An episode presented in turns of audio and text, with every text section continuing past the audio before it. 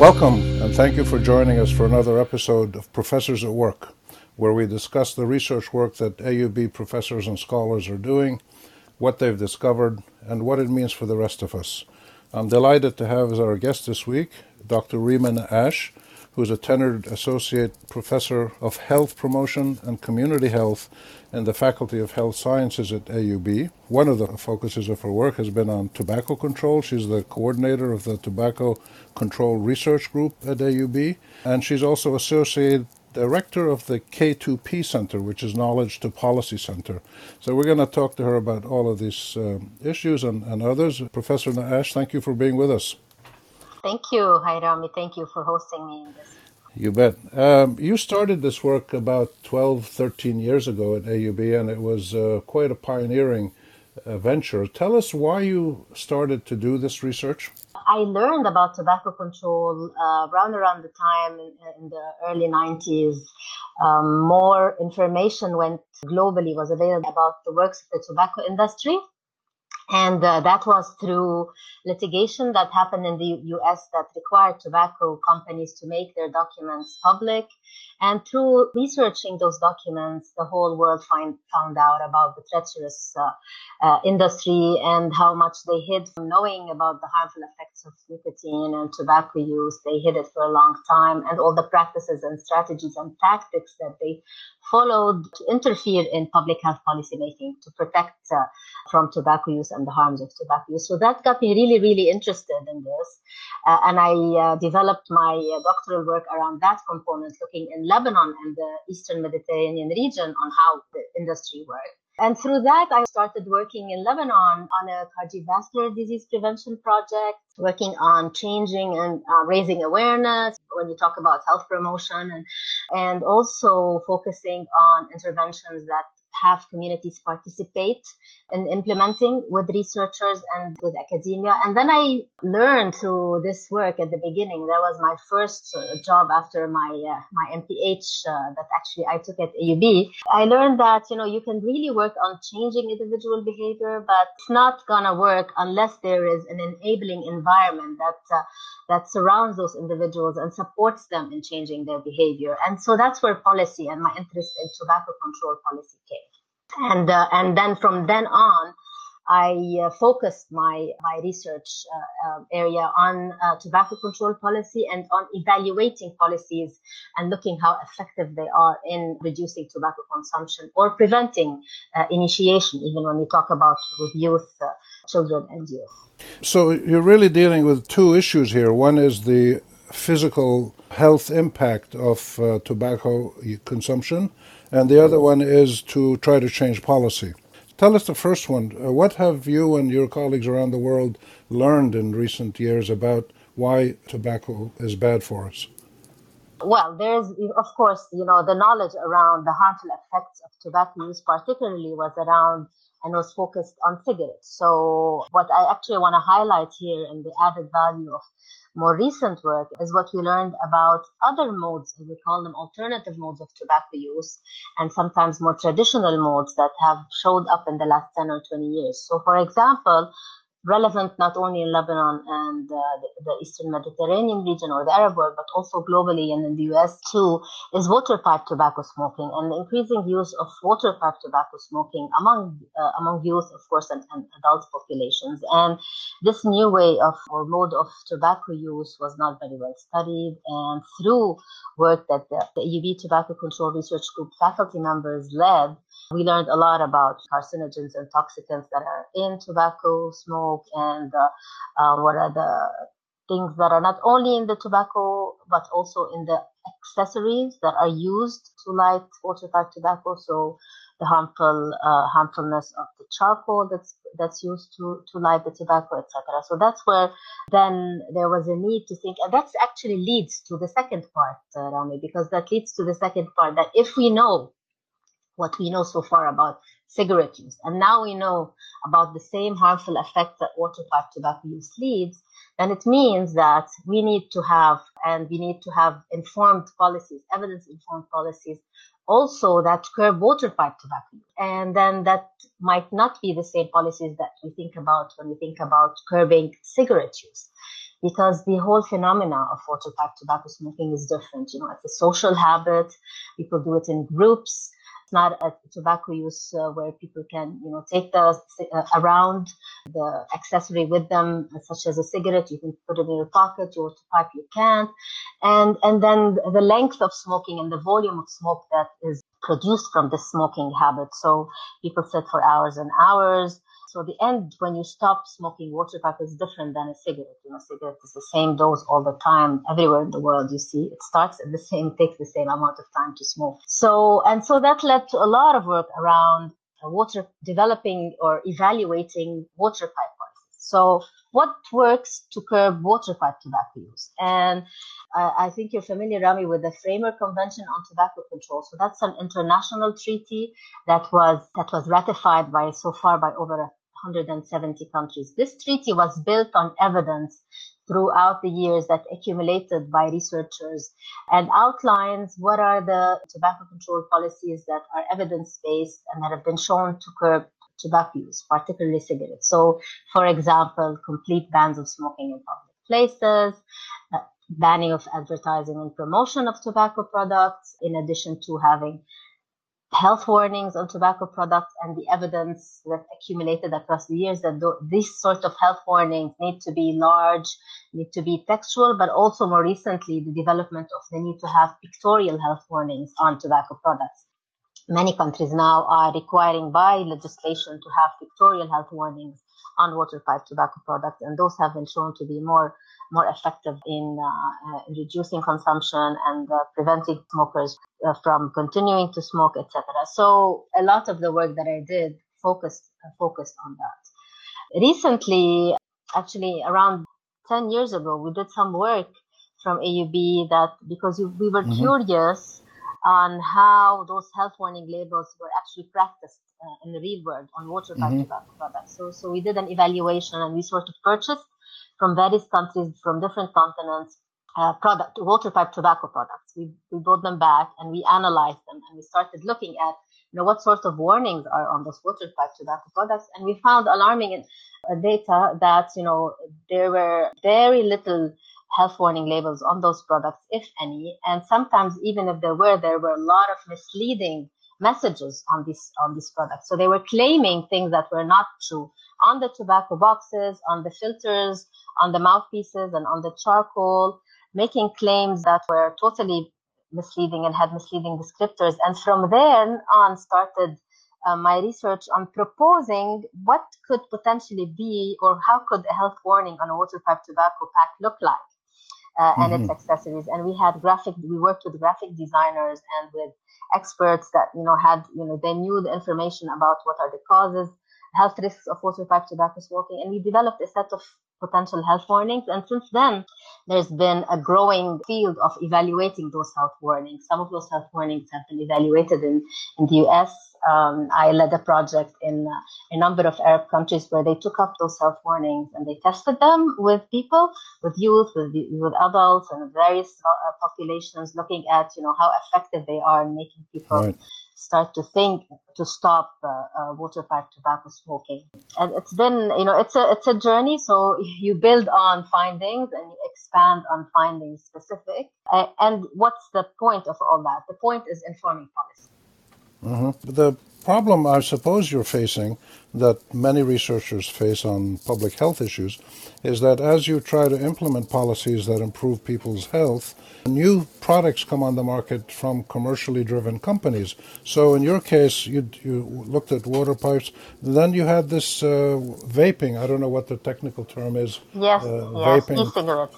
What is it? E-cigarettes. Yeah. E-cigarettes. So tell us a little bit about that. You must have looked into that as well currently, well, e-cigarettes are not legally uh, in the market uh, in Lebanon, so you can find them in various places. They're not regulated, and so that's a big, big problem. And if they're not regulated, this means they don't go under the required rules of labeling, and even um, while they're getting into the country, the prices, you know, they're not priced properly, and and so there's a variety of uh, potential way to to get them and they're accessible to youth. And that's the danger and concern is that those products can end up being a, a sort of like an entry point to smoke for youth and younger uh, younger age groups.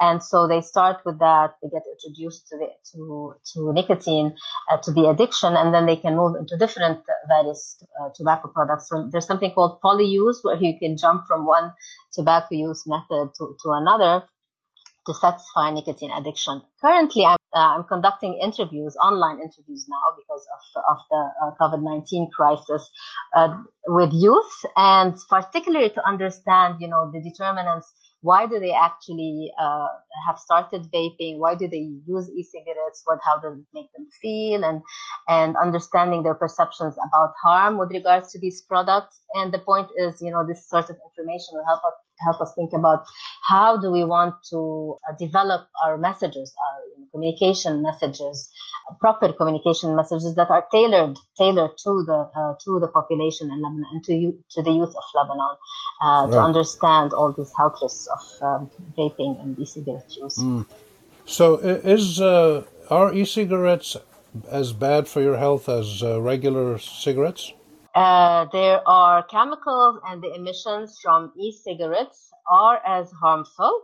There are a lot of studies that now are accumulating about this, and this, and what is of concern is the is the nicotine levels and the variable nicotine levels that can be acquired from this mode of uh, this mode of smoking, uh, and these what you actually mentioned at the beginning when you started talking about them is the innovation and the you know you know the the generations. So now you talk about generations of e-cigarettes. They've started in some mode of design, and now they are moving into different uh, other uh, uh, technologies that make uh, this product even more attractive. And ultimately, the design is to ensure that the users get the maximum amount of nicotine and the toxicants that are available in this uh, in this e-liquid.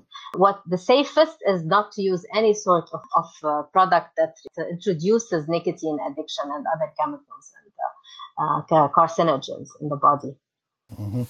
Do do we find any cultural differences? Uh, Japan, Lebanon, Chile, Canada. Mm. Are there differences culturally or socially in how people consume uh, these products, different tobacco-based products? Particularly to vaping or in general? No, in general. Cigarettes, uh, water pipes, cigars, uh, vaping. For tobacco use, I mean, apart from the traditional use of tobacco, so we're not going to get into that because, of course, there are traditional uses of tobacco in native populations. Right. But if we're talking about, you know, differences across uh, across those countries, uses, you know, this the variance of use or the um, the prevalence or the you know addiction uh, that's available in the country is related to availability of the product, is related to the level of regulation uh, uh, of this product, how accessible and affordable is this product. And this is why we think about the Framework Convention as a universal global uh, convention, that there is one approach, there is at least there's an umbrella. It's a basket of various articles and legislative uh, recommendations for countries that together, if applied, uh, properly uh, will uh, result in reducing tobacco consumption and improving the, uh, the, the public health consequences of tobacco use. Right. One of the critical aims of your work is to influence policy through uh, informed science. Right. You've done this now for over a decade or two almost, and, uh and, and, your colleagues are, uh-huh. around the world have done this for a long time. Uh, uh-huh. Are there any really clear universal lessons about how do we actually influence policy, that is mostly government policies as well as private sector, but also linked to that, how do we influence the habits of individual consumers? Because you're talking about two different uh, target audiences. So to start off, you know, to start with the habits of individual consumers first, in specifically in tobacco control, this is what the approach is, is having those policies that are put uh, and translated into regulations and the regulations help change social norms. So if you think about the, you know the existence of regulations uh, and of course enforcing regulations changes social norms. So when you think about how the world moved from being completely permissive of smoking in public places, so you can see that in you know when you watch the old movies with people smoking in any sort of potential location, which now if you think about it is just sort of impossible even in doctors' clinics and you think historically right. how this acceptance changed across the years, starting with at one point in time and the introduction of smoking, non-smoking sections, which was a real advance at that time. And then later on, when the, when the science became more clear about the harmful effects of secondhand smoke, then smoking, non-smoking sections became totally uh, unacceptable, moving to complete bans of smoking in public places. And this has been uh, made possible through the introduction of policies that are supported by the evidence and the science. And this is slowly how this behavior, individual behavior, will follow advances in evidence. Now, for policy uh, and influencing policymakers, it's a little bit more complicated. And at least, it, and if I want to talk specifically for tobacco control and the experience globally in, in tobacco control, it's a special situation because we have uh, within that whole sphere of stakeholders are concerned with tobacco use and tobacco control. We have an industry, we have a very strong industry that has power and resources, uh, much, definitely more power and resources than civil society groups on the ground, grassroots organizations that are pushing forward for for uh, uh, for you know proper tobacco control policies. So the the dynamics are totally different than if we're talking about another topic. And my sort of uh, contribution and my involvement through the Knowledge to Policy Center is particularly on to focus on evidence informed advocacy.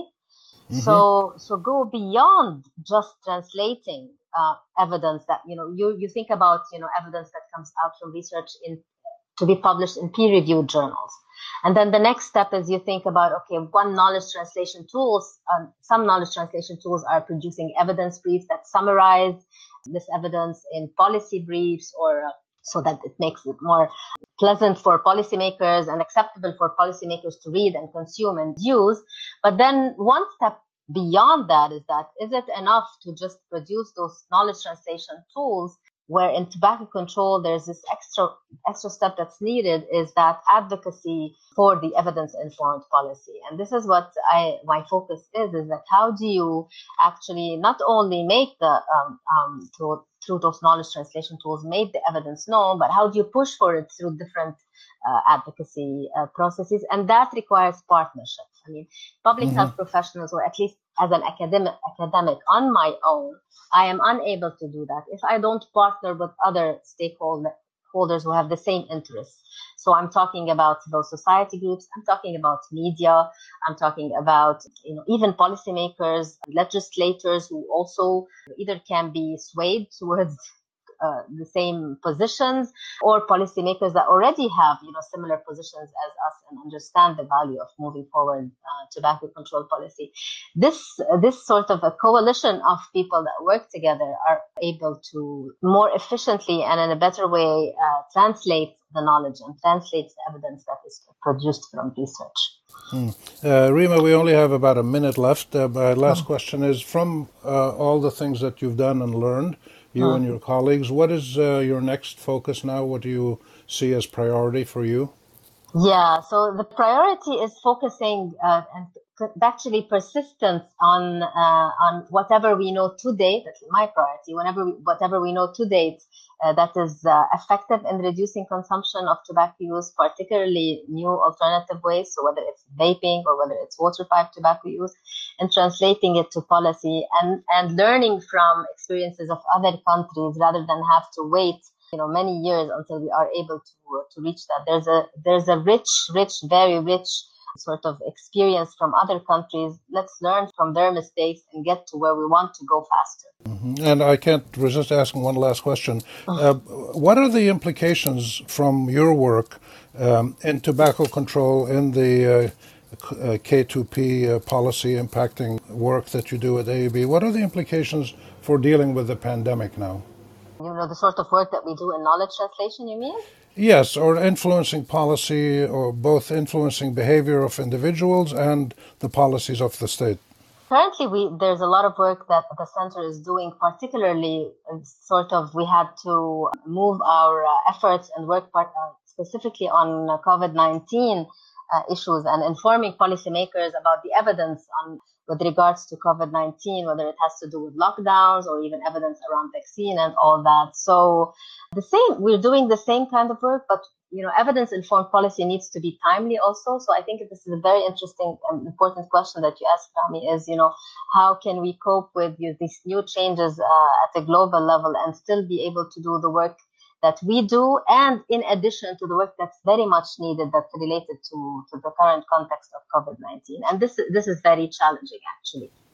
Yes. Well, thank you so much, Rima Nakkash. I know that you and your colleagues and the Tobacco Control Research Group and the K2P Center and other things you do at AUB will keep addressing these issues, and we'll keep coming back to you to, you. to look for more uh, more uh, answers and lessons. Um, thank you. You, thanks for being with us. Our guest has been Professor Rima Nakkash, Associate Tenured Associate Professor at the Health Promotion and Community Health Department in the Faculty of Health Sciences at AUB.